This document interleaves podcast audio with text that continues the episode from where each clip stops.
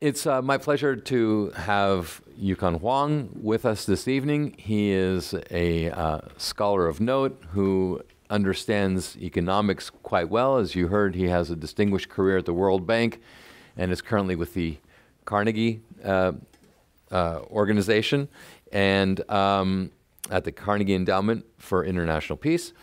And last year, he wrote a book called, is it the China Conundrum? Is that the title?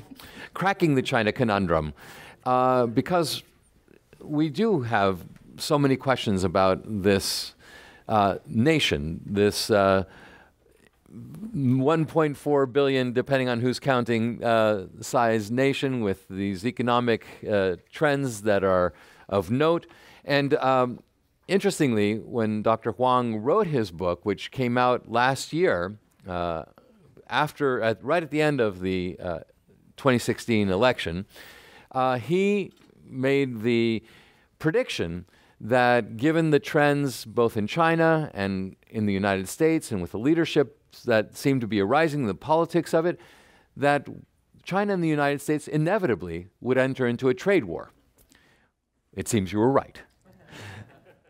So could you perhaps start this evening and, again, welcome and explain what led you to believe that we were going to enter into this now very real trade war? Well, you begin with this vision of what China and America are about. And the idea is that they're quite different as countries. But we now have a situation where the leadership is quite similar. So President Xi Jinping and President Trump have a lot of similarities. You have the America first, from our side. From China, the China dream. President Trump was elected with a very strong populist agenda.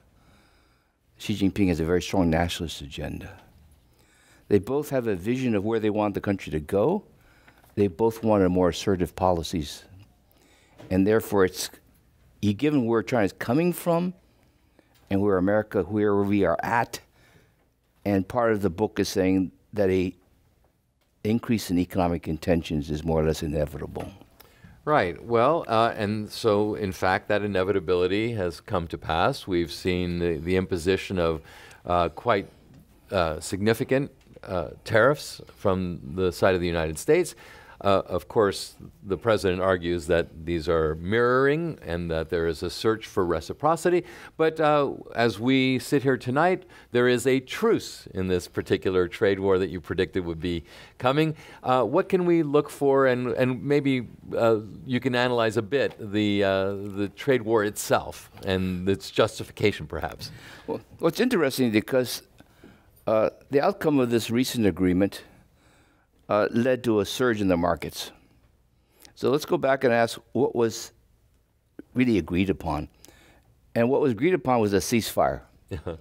That is, there would be no more hostile acts toward each other. There was no full agreement on the problem, just an agreement that in 90 days the problem will be discussed.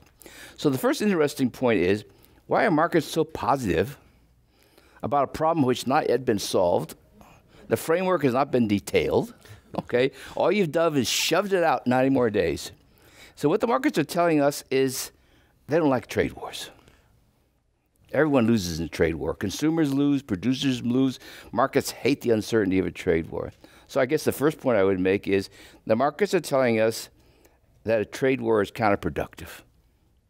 And they're hoping that it'll just go away. But of course the issue is, will it go away? I guess the other point I would basically say is, people are asking then, what should be done? Is this trade war necessary? And I would say, it's not necessary.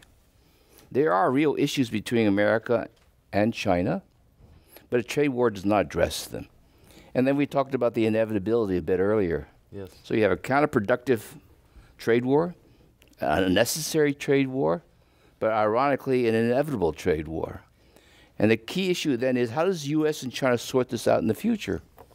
Well, if you ask the president, he believes, the president of the United States that is, he believes that this is something that is winnable and that in fact the pressure, starting with a maximal approach to negotiations, is something that will inevitably force the Chinese side and President Xi Jinping into concessions that are favorable, or at least from the President of the United States perspective, mirroring of the types of trade policies that have been pursued in an American perspective, have been exploiting of a world trade reality that has favored, ultimately, the Chinese. Hmm.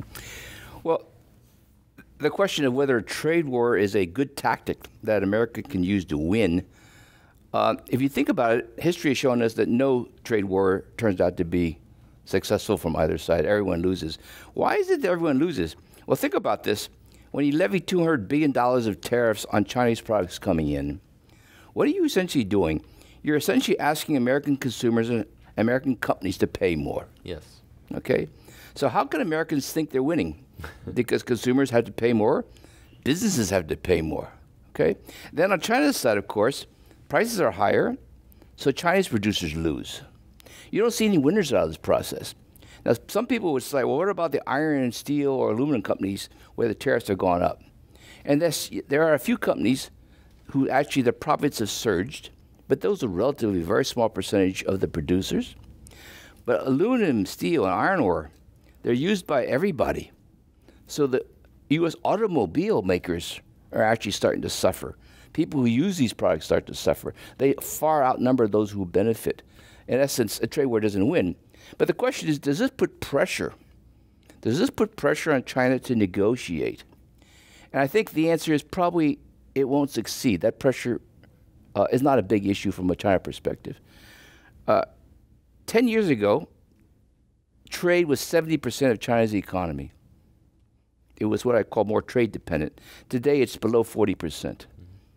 It's relatively independent anymore. Trade doesn't generate growth in China. People have this mistaken view that because they're such a big exporting nation and they trade a lot, that that's the reason why they grew so rapidly.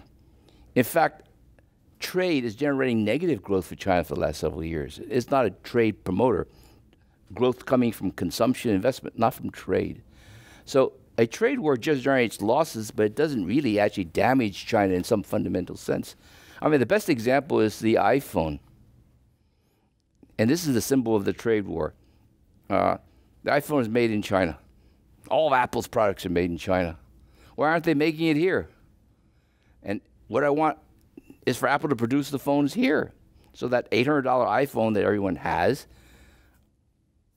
that should be produced in America, and Americans will benefit, workers will benefit.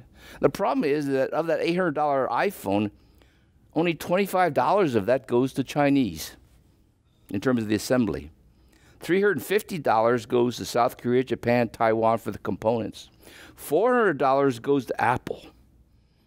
Incredible profit margin. That benefits Americans. So here, if you want to slap a tariff on these iPhones made in China, you don't really hurt the Chinese. And one of the great ironies of a trade war is that 60% of China's exports to America are actually managed and controlled by American companies. Okay, so that's a great irony here, actually. You end up actually hitting American companies. You think about this issue about tariffs on cars. Take a look at General Motors, for example.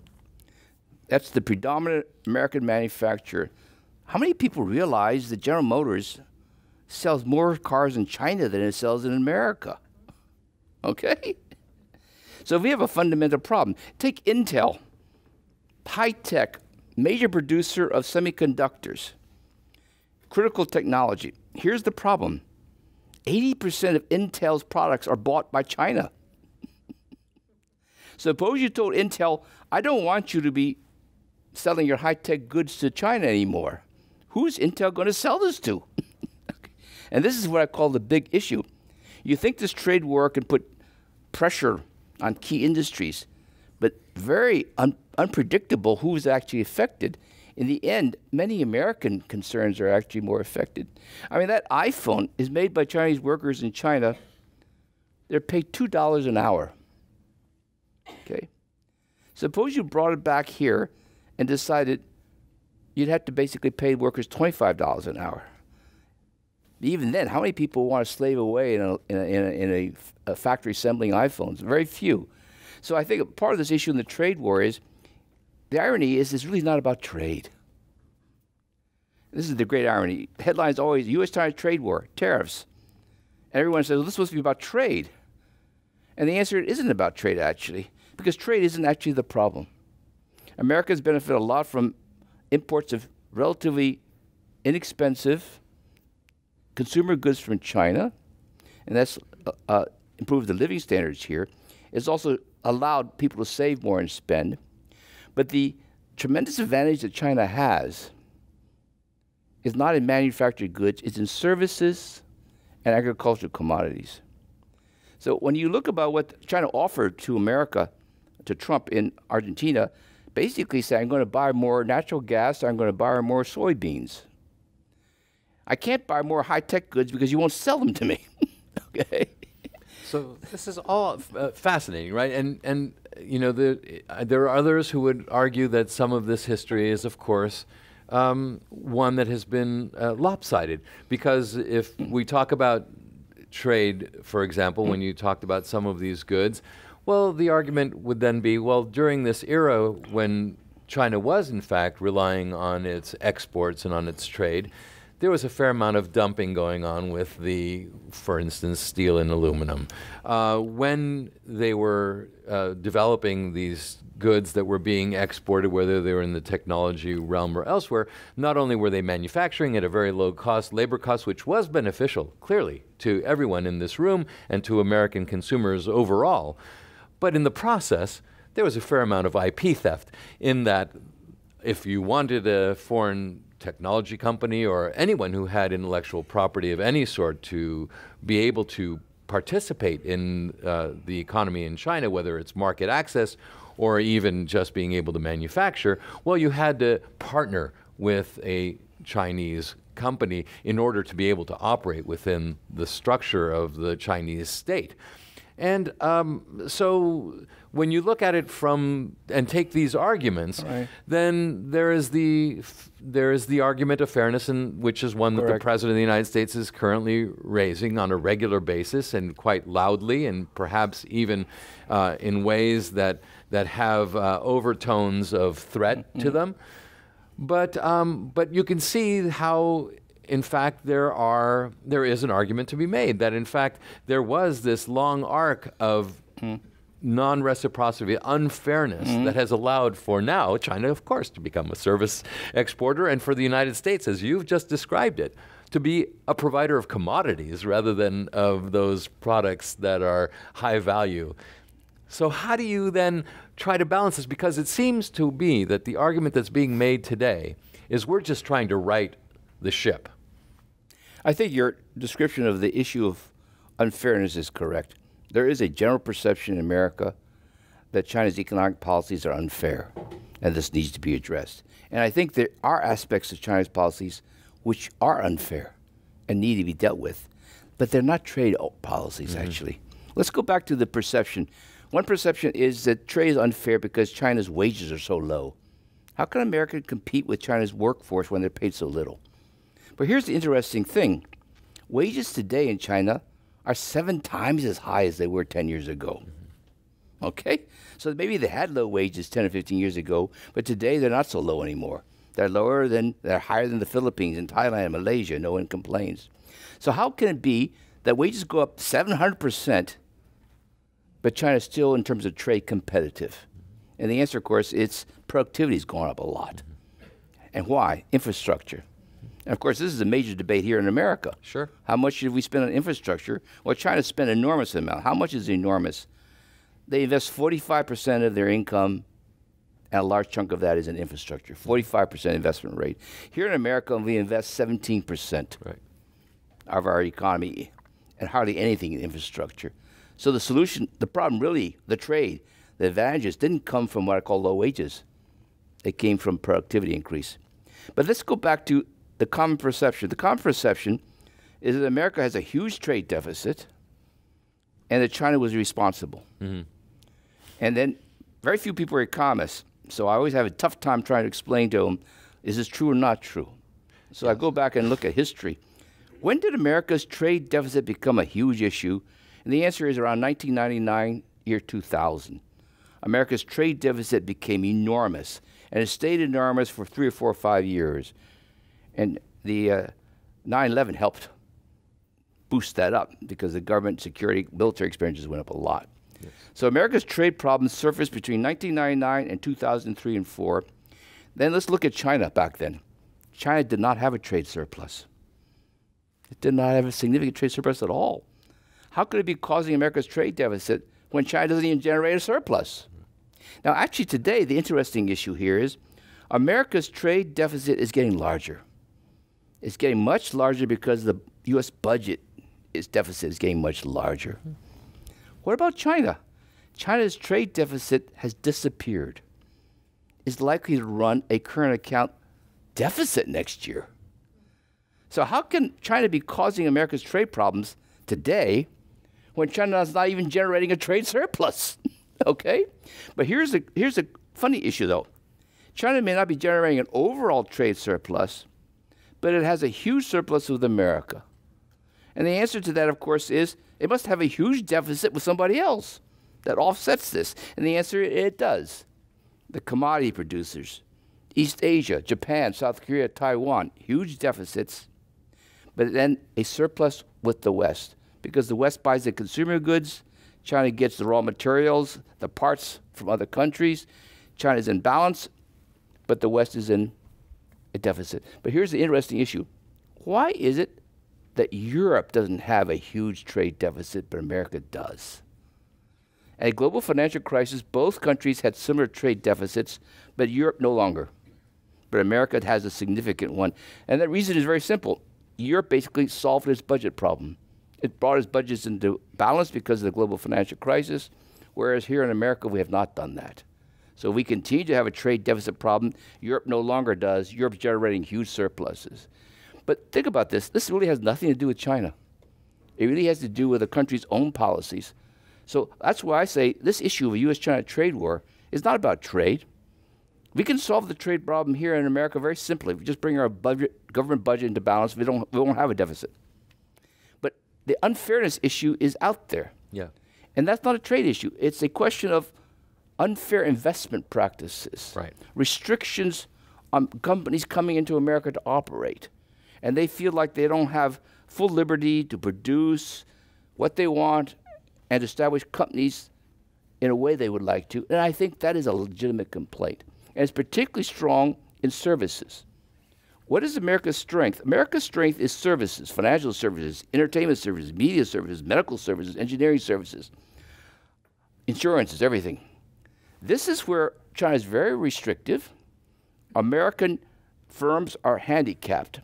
But think about this. This has nothing to do with manufacturing. It's nothing to do with industrial jobs. It's not about aluminum or autos. It's about services. This is where China really should liberalize. It is unfair to restrict American investment. But I would also add a kind of a footnote. Suppose China liberalized. Okay, I'm going to try and imagine that particular scenario. Right. So all this foreign money from America starts to go into China, investing, because it now has access to market. What's going to happen to America's trade deficit? It's going to get worse, because all these American companies are going to go to China, invest, and produce something. And they'll start to export it back to America. So the great irony is, if Trump gets his way, if we solve this unfairness issue, the thing that drove this whole problem of trade deficit actually gets worse, okay? And I think this is the great irony that people, one of the reasons why this problem hasn't been solved, because people realize, one, it's not about trade, second, it's about services and foreign investment, but if you solve that, what do you do about the trade issue? It becomes a little bit worse. Well, it's fascinating because really if those markets were to open up, then of course the expectation is that there would be other types of benefits and that investment would then be also generated in a way that would perhaps offset some of these rising deficits. Isn't that right? Well, I think that way it would help if you asked or encouraged more Chinese foreign investment to come to America. Because when it comes to America, it creates jobs here, right?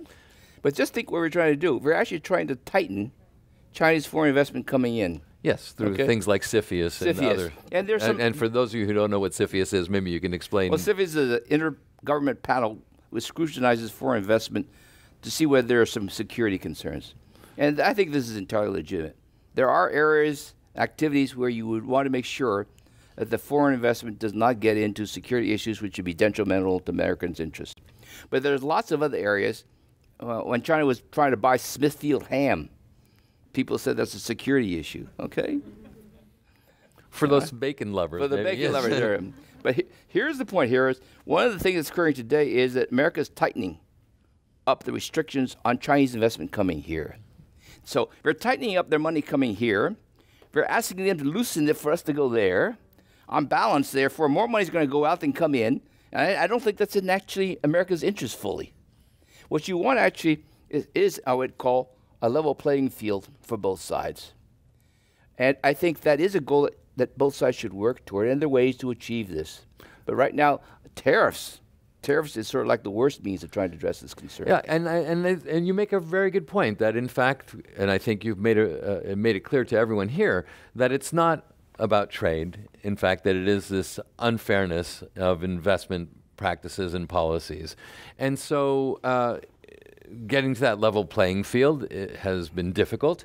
In fact, it seems that the opposite has been happening through policies, the centralized policies of the Chinese government and of Xi Jinping, wanting to dominate certain industries, making sure that his China dream and the China 2025, which is achieving dominance in certain specific fields, including artificial intelligence and other areas of global importance, will not bring us to this level playing field. So the argument, of course, at least with this current administration, is that you have to use what tools you do have, correct, which are the trade tools. So it may be the imperfect tool for a problem that it's not actually seeking to solve, but rather trying to solve a different problem through using this as a means to get there.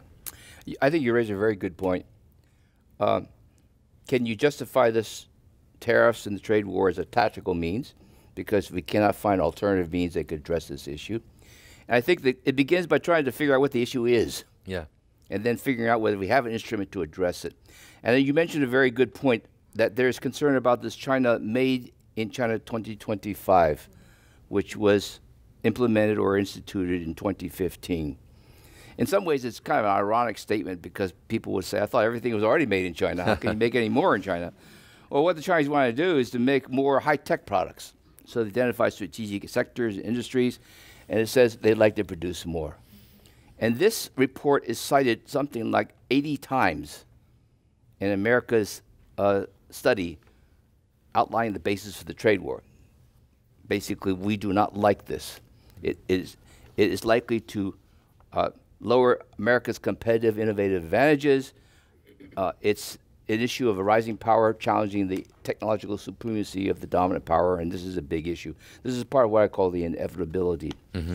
And then the issue becomes, well, every country has the right to be or want to be more innovative and technologically advanced. Poor countries and rich countries, everyone does. The question is that China's not doing it fairly. And this, I think, is a legitimate concern. And the general concern is that China subsidizes its industries. And this is unfair. And so what I talk about is the issue would be, do we in America subsidize our industries or not? $100 billion a year are spent by local governments in America to attract investments to their areas. So Amazon was shopping around for a second headquarters. Washington, Virginia, where I live in Washington, you have to offer tax benefits, free land, everything else to get them to come. Football team wants to move. Everyone offers a free stadium and everything else. So we spent $100 billion localities.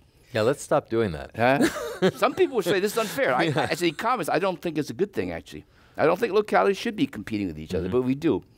Toyota moves to a factory in Tennessee. They provide all sorts of subsidies, okay? But we also do this through the federal government tax system and programs. We subsidize new industries. Those in the audience, for example, who buy electric cars, install solar panels in their houses, geothermal heating systems, you get a huge tax write-off to encourage you to buy these products. Then companies get a huge depreciation allowance to produce them. So that's how we subsidize, and we subsidize over the place. Now here's the problem. When you go to the Chinese and say, you are not doing, or you're supporting unfairly your industries, you should be doing what we do. Here's what we do. We do it through the tax system, largely through deductions and local governments providing funding. And China will accept, sorry, our people don't pay taxes, okay? Our households don't file returns, okay? We don't have deductions. Our companies don't have depreciation schedules which are clear and confident. How can we subsidize our industries? Our system is, remember, we're a developing country. We have a per capita GDP of 9,000. Your per capita GDP is 60,000. Your people are very familiar with tax systems and incentives. We don't. So we subsidize through land transfers, and we subsidize through credit flows through the banking system. And we in America would not do this. First of all, our banks are all private. Their banks are largely state. So you have a fundamental problem. It's not the principle of subsidies which is actually wrong or unfair. It's that we have different ways of doing it. And then when you think about it, your question is, how do you solve it? I don't know how you solve it. I was looking for an answer. Okay. You can't solve this. You could only solve it by saying both sides should stop subsidizing. Yeah. Okay? Okay, I'm good with that. Okay. And I think I could be good with that. But a practical matter, you have to start at home also. Yeah. Well, and you really, you raise this issue of the type of structures that are true of both sides as well, right? Which is, on the one hand, you have state-owned banks and state-owned enterprises, and on the other, you have shareholder-owned industry for the most part, right? And so that raises the question, of course, that is more strategic, which is, do you have industries that are necessarily aligned with the state agenda and a state strategic geopolitical interest, or do you have industries that are actually seeking a profit? Have a profit motive at its core, and returning shareholder value as the driving motivation towards which can often go counter to national strategic interests. So I think that it sometimes feels like we're comparing apples to oranges, in that when you are dealing with a state-owned enterprise, whether it's a question of subsidy or not, the alignment of those institutions with the state is so perfect, or if it's not, will be made to be perfect, versus one which is wholly independent and is trying to take advantage of whatever subsidies may exist, but not necessarily returning to the state its strategic interests. Right. I think you've nailed another issue which I think is difficult to resolve: the dominance of the state in its ownership and running of enterprises and activities in China. And you compare that with us here in America, where we basically say the market should dictate and operate it. And that changes the way this economy is run. It changes accountability. It even has what I would call a major influence on whether or not democracies or particular systems evolve or don't evolve. I think this is a big issue. Here's what you get from a Chinese perspective, however. And in my book, I write about this. Actually, China and America have a similar kind of a problem. Our companies in America are too big to fail, and they're getting bigger and bigger. And whether it's in the internet business or in the banking system or the companies are fading out and disappearing and being bought out. And we have a problem here in America because, as it was with the car sector, we can't let them fail. We have to figure out how to regulate them and promote them. China has a slightly different problem. Its state enterprises are so big, they're too big to manage. Okay? They become uncontrollable. They go overseas and do various things, and the government doesn't even know what they're doing anymore. So I think both countries have a problem in terms of size. The nature of ownership changes it. So we still have a problem in America in saying, what happens if the financial banking sector gets such that there's only one or two banks in the whole country? And we're getting there. What happens if a Facebook or a Google and other dominates the whole sector? Yeah. Okay? Or Amazon takes over all our distribution activities. Okay? I don't know the answer to that, but here's what China says. I see that America is becoming bigger and bigger and bigger and getting more concentrated. Yeah. Okay? And I'm trying to catch up. So I'm going to try to support getting big. And of course that means preserving the state entity's ownership. Yeah. So here's the huge challenge for China. Can I do this? Does it make sense? Will I become inefficient? And the problem, of course, is these state companies in China, they're too big to manage, and they're starting to lose too much money. So it is an issue. It is a conflict between America and U.S. The solution, again, is not so obvious. Right, and we hope that that conflict does not then, you know, enter into this expectation by some that a Thucydides trap would then lead us not so much into a trade war, but rather into a shooting war that would, in fact, be military rather than financial. You know, you raised an important question as you talked about this, because you said, well, what do you do when there's consolidation in the marketplace, and as we're seeing, and as you raised with these very large organizations like Facebook, which are much larger than, you have a GDP or have a financial statement that's much larger than the GDP of many nations. And the answer, of course, has been that traditionally in the United States, after you go through a fair amount of pain and suffering with these organizations consolidating, you have regulation and you have antitrust actions, and we haven't yet achieved that, but it sounds at least currently that those noises are being made in Washington, that recognition is occurring. But that, for example, should China have similar problems, which is large, unmanageable institutions and structures, will there be a regulatory imposition? Will there be the attempt at antitrust? Or do those structures actually get reinforced to grow and become singularly important by the state and by the leadership? I think that's a fundamental difference. The challenge in America is regulation. Yes. What's the proper way to regulate utilities, regulate these internet? These companies are getting too big. And as you say, it is a discussion, it is being addressed, but we don't have exactly the answer yet. No. We'll come up with it by the end of the evening. You have the security issues, you have the issue of whether individuals own the information, does the government own the information, do the companies own the information? Now you have the Chinese system where the state owns everything. Right. Okay. So regulation is not the key issue. The issue for them is, I own, I manage it. The problem in China, how do I get an adequate return to society from my ownership? They have not achieved that fully.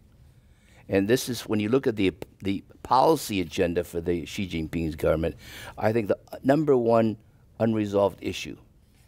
Now, this gets caught up in the trade war, okay? The trade war sees these state-managed companies and sees this as part of the unfairness issue, that these companies owned by the state, managed by the state, how can American companies compete with them? And my answer to this question is, that is an issue, but it's not actually the trade war issue. These state companies in China account for 10% of China's exports. They're a non-factor in this trade war, but people think actually it's the target. Remember, the bulk of the products coming from China to America, they're actually managed by American companies, not by Chinese companies. So we'll stop talking about trade as the problem, and we'll really focus on some of these other fundamental internal issues that are true of China.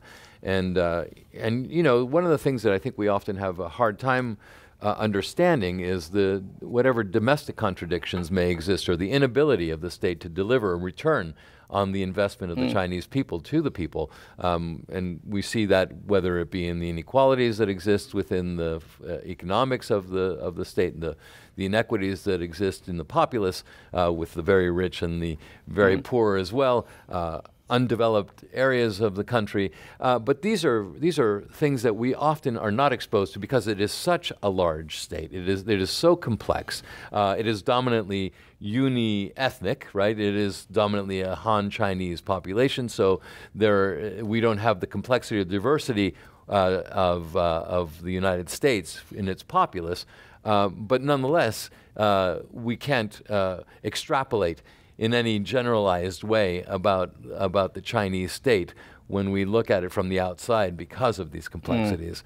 You know, at this time of our discussion, I usually turn to the audience questions and try to weave them into anything that I'm really interested in.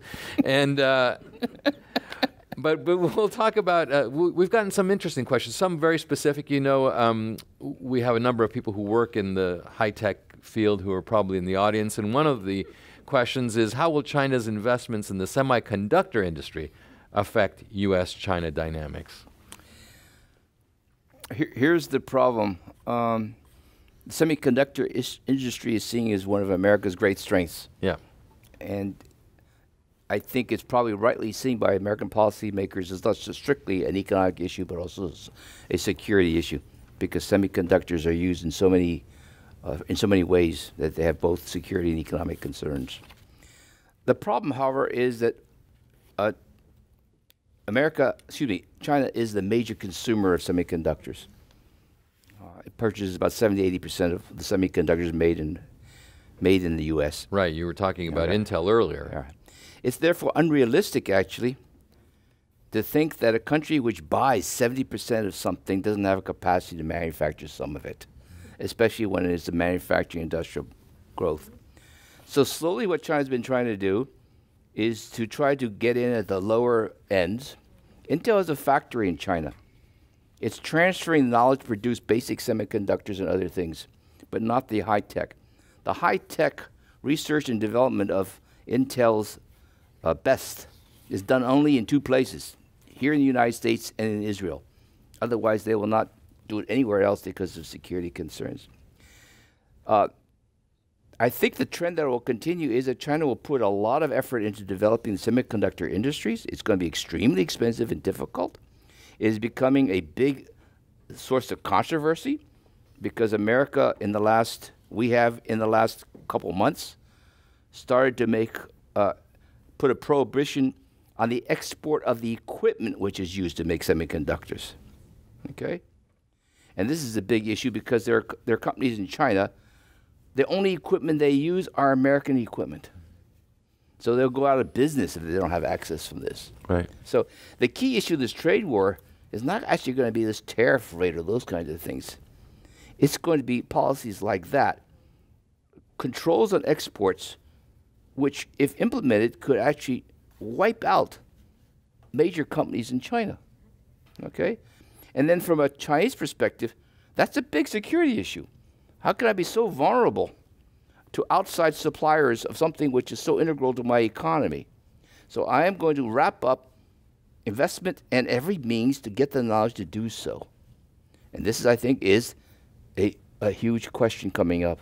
Well, you know, it relates to another question that we have here from the audience, which is, as we look at these industries evolving and trying to protect themselves and making sure that they can survive within China, part of what has been occurring has been the acquisition of intellectual property, both by legal means and by illicit means. And the question from the audience is, what is your suggestion for the United States to deal with the intellectual property theft issue with China?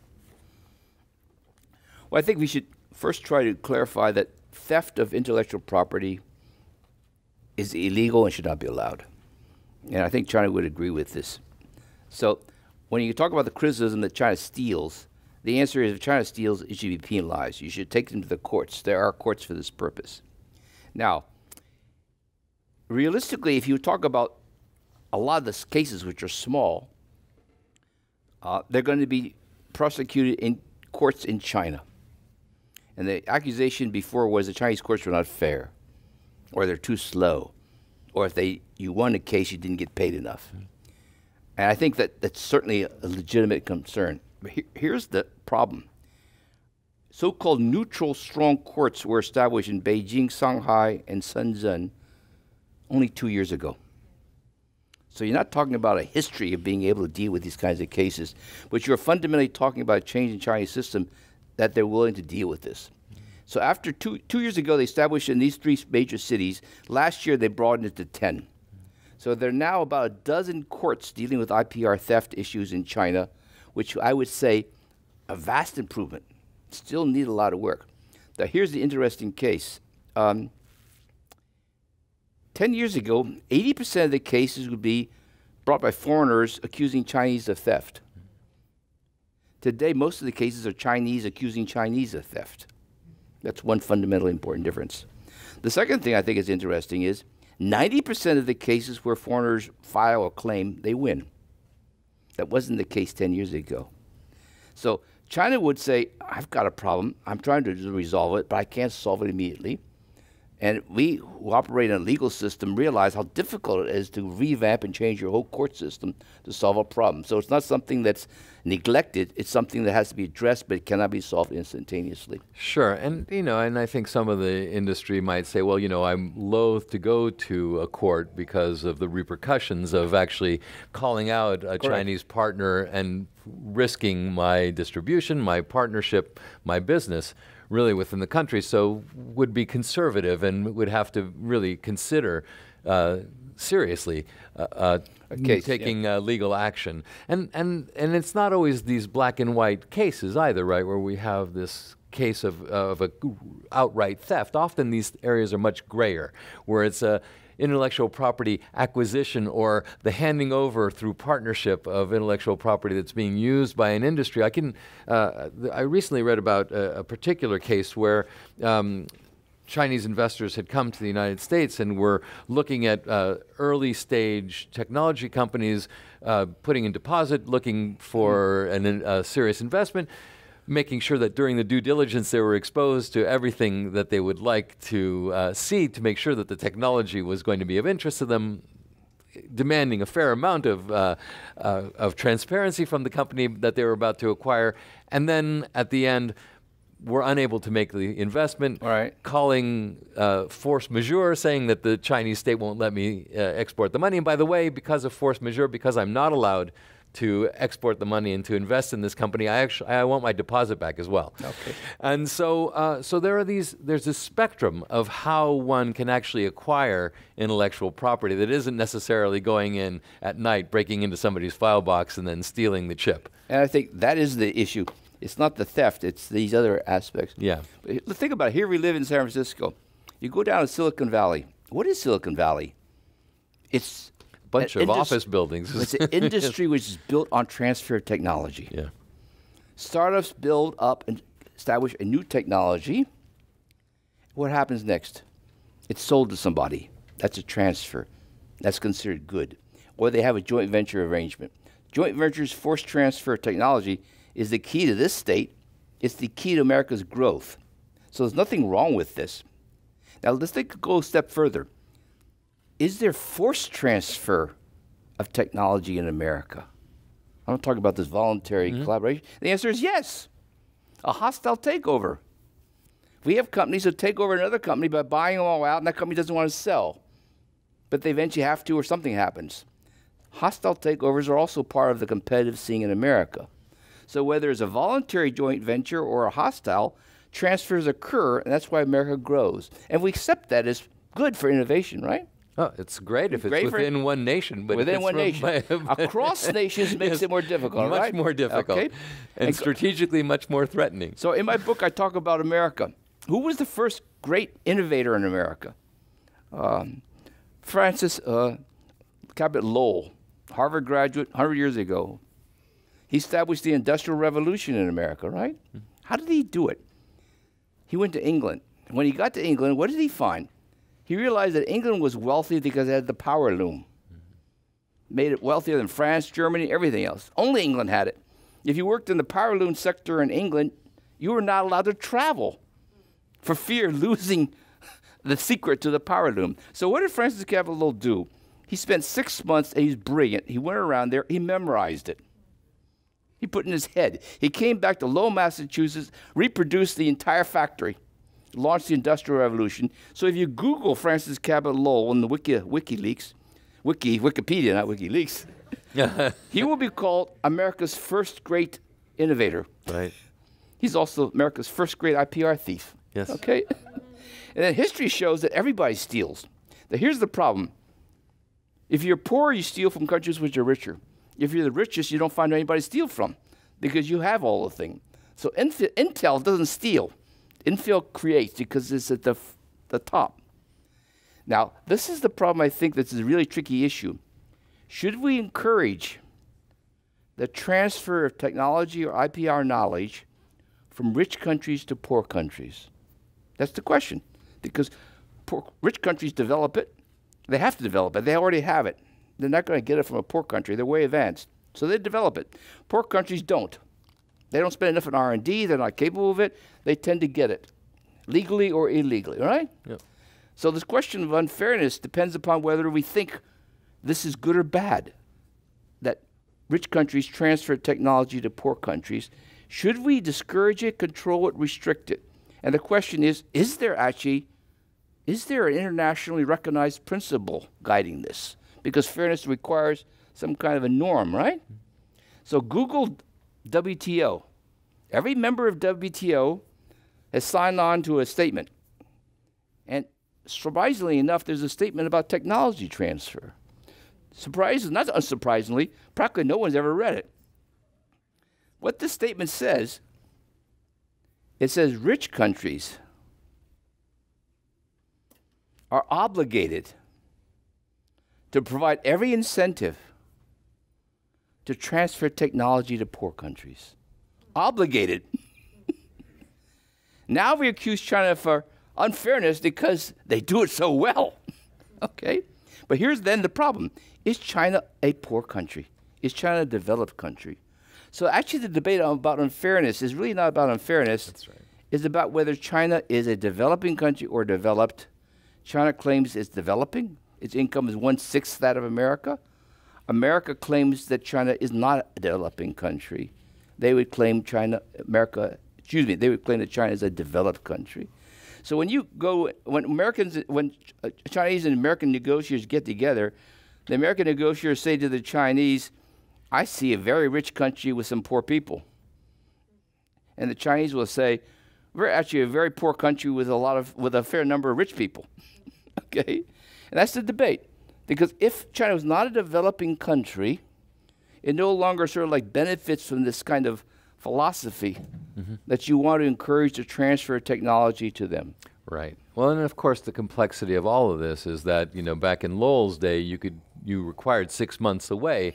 Now it's really just 2 clicks away, right? I mean, it really is just a matter of seconds rather than months, and dissipates that whatever competitive advantage may have existed during that technology transfer. I mean, which allowed for then new technologies to be evolving. Like, but your question is really relevant, and it's key, and it's something that was brought up by a number of the questioners here as well. Is China a developing country or a developed country? You know, those of us who live in California know that 1/5 of our populace lives under the poverty line. It is, in fact, also in many ways facing some of the very same issues that are faced by China. And so, not to the same degree, of course. And the answer, I think, when you ask this question, is China developing or a developed country, the answer is both. Because it is, in fact, both of those things. You brought up WTO, and one of our questioners here says, even a stop clock is right twice a day. This is from John Navis. Isn't Trump right that the WTO is badly in need of reform? And, you know, along those lines, since we're going to talk about WTO, maybe we'll talk about TPP next, because, but let's talk about WTO. It's rare I get to sit with a banker who actually understands this stuff. So why don't you tell us if WTO is broken and needs reform? WTO is like one of those institutions where you say it's terrible, it's out of date, but we have nothing better. So you have to work with it. But working with it is difficult. To change something, you have to get everyone to agree. So how do you get everyone to agree in this world? Very, very difficult. In terms of the U.S.-China trade war dispute, WTO is not useful because the problems we've just been discussing are not covered in WTO. Right. The concept of unfairness, just as I said, the WTO actually says in there, you should encourage the transfer. Right. But the issue is then, is China developing a developed country? Now here's the issue. WTO basically, when China joined under a so-called asterisk. It was actually recognized as not exactly developing, not exactly developed. And that is what it is. It is not really a developed, it's not really a developing country. But what is China that really makes it different is actually, it's just so darn big. If it were split up into 20, it'd be like a South Korea or something. It wouldn't be an issue. Singapore generates a huge trade surplus every single year forever. No one cares, it's so small. So it's big, and the second thing is, its state is so dominant. Now, There's no other country like this. State-dominated and so big, it's not actually a WTO issue in some sense, because I don't think I need to change the whole WTO, and if I do, it doesn't really affect these other countries too much. Right. It's really a China issue. So WTO is one route, but cumbersome. Right. Okay? So as you began in the beginning is, how do you address these issues? And I think we've talked about the issues a little bit more. Yes. The answer is, there are ways actually to address this issue, and it's not through a tariff. We were actually discussing these issues with China through a bilateral investment treaty, because as I said earlier, the issue is actually about investment. Yeah. Okay? Why is it you don't see a single headline or anything that talks about a bilateral investment treaty? The answer is because it was an Obama-era initiative, and President Trump doesn't want to touch anything that has nothing to do with Obama. But that treaty specifically talked exactly about these issues. And the question would be, China wasn't moving fast enough. Would they move more rapidly? And I think the answer would be, they need to move more rapidly. And what is the pressure that you could actually do? Here's some of the things you could actually do. You could insist upon equal treatment in certain areas, okay? That if you're going to restrict this kind of stuff, I will restrict your activity over here. And let's talk about what that means. That's what you could do. That's not a tariff. That's basically talking about the issue that's at hand. Yeah. Okay? You're talking about joint ventures. You have joint ventures which encourages a foreign firm to work with a Chinese firm, and it creates unnecessary pressures for technology to be transferred, and that's unfair. Okay? So why not just say, abolish that need for a required joint venture deal? So you can choose whether you want to. Now, what would happen? Most American companies would say, I want a joint venture. Take General Motors. General Motors earns most of its profit in China. Right. It has a joint venture, okay? Would General Motors give up that joint venture? Not at all. Because it needs a distribution outlet and everything else. It can't afford to establish it. So here's the point.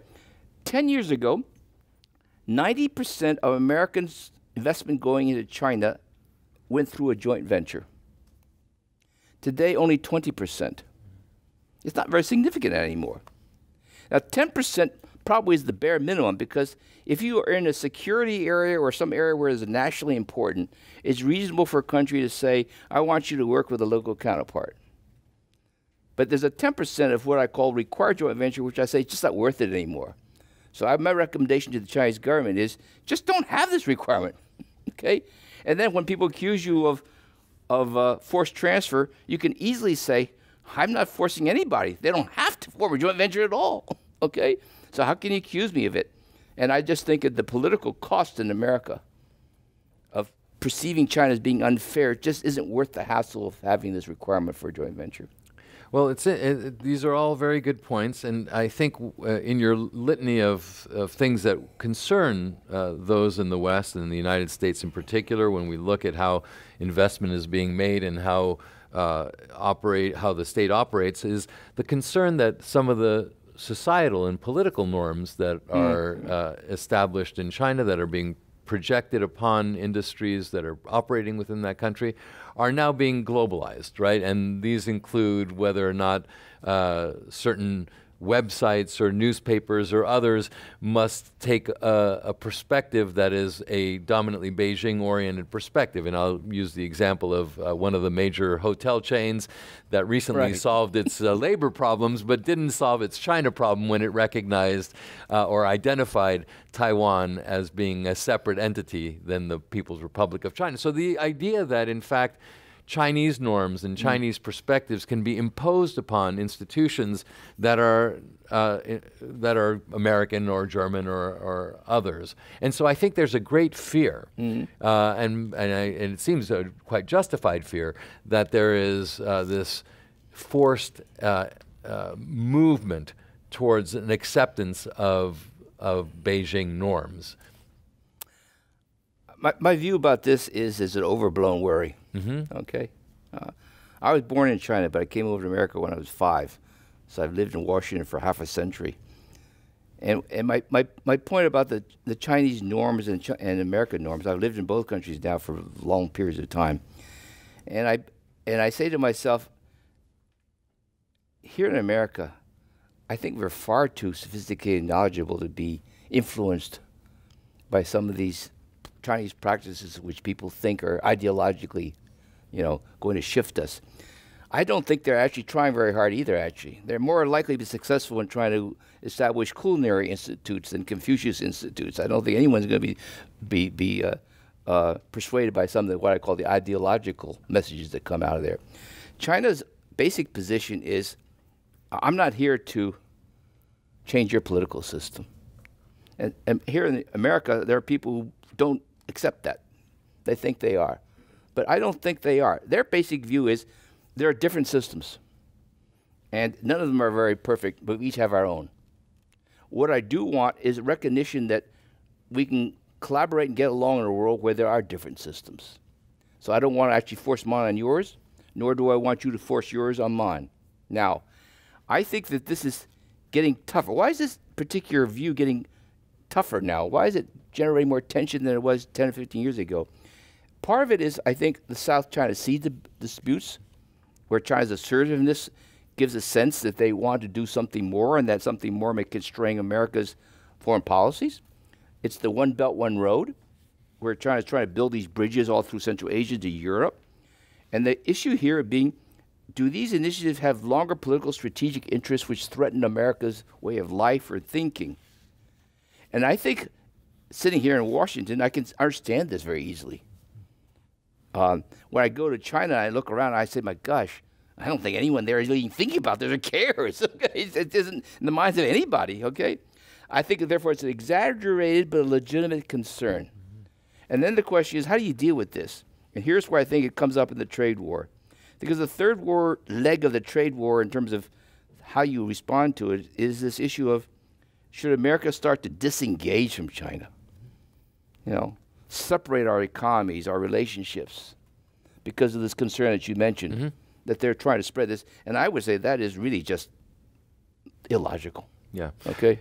And in fact, there's a report that just came out recently. It was released in Washington, D.C. It was co-sponsored by my host organization, the Hoover Institution, and in fact I was a part of the working group and task force, which does not call for a break from engagement, but rather calls for what is referred to as constructive vigilance, which is an understanding that there needs to be more transparency, greater integrity, and reciprocity. Those are the three main points that are sought in this new approach towards the relationship with China. And yet again, we're not talking about trade wars within this, because it really is about these fundamental issues that that the United States is looking for. Let me go back to one more question here from our audience, and this is one where I'm going to ask you to look into your crystal ball. Fast forward 20 to 30 years, what is the U.S.-China relationship going to look like? And does somebody win? Because that's what the president likes to talk about, is winning. You know, I'm not a foreign policy expert or international relations. I'm an economist. And so I look at all these issues from an economic perspective, and then I try to get a foreign policy bent. I think it's something, to me, which is interesting. Right now we have this tremendous amount of tensions. Is it coincidental? Why did it occur now? So I have a graph in my book which traces the share of global production of America, Europe, and China. And if you think about it, China always talks about long-term, right? So 200 years ago, China accounted for 35% of global production. Huge. By 1980, that 35% fell to 3%. The sharpest decline we've ever seen, but over 200 years. So 1980, China accounts for 3% of the global production. America and Europe, by the way, are accounting for about 20–25% each.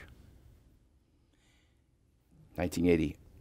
So China starts to grow very rapidly. Today, its share is 17% of global production. It's exactly the same as America and Europe this year. Okay? So these three entities have exactly the same share of global production today.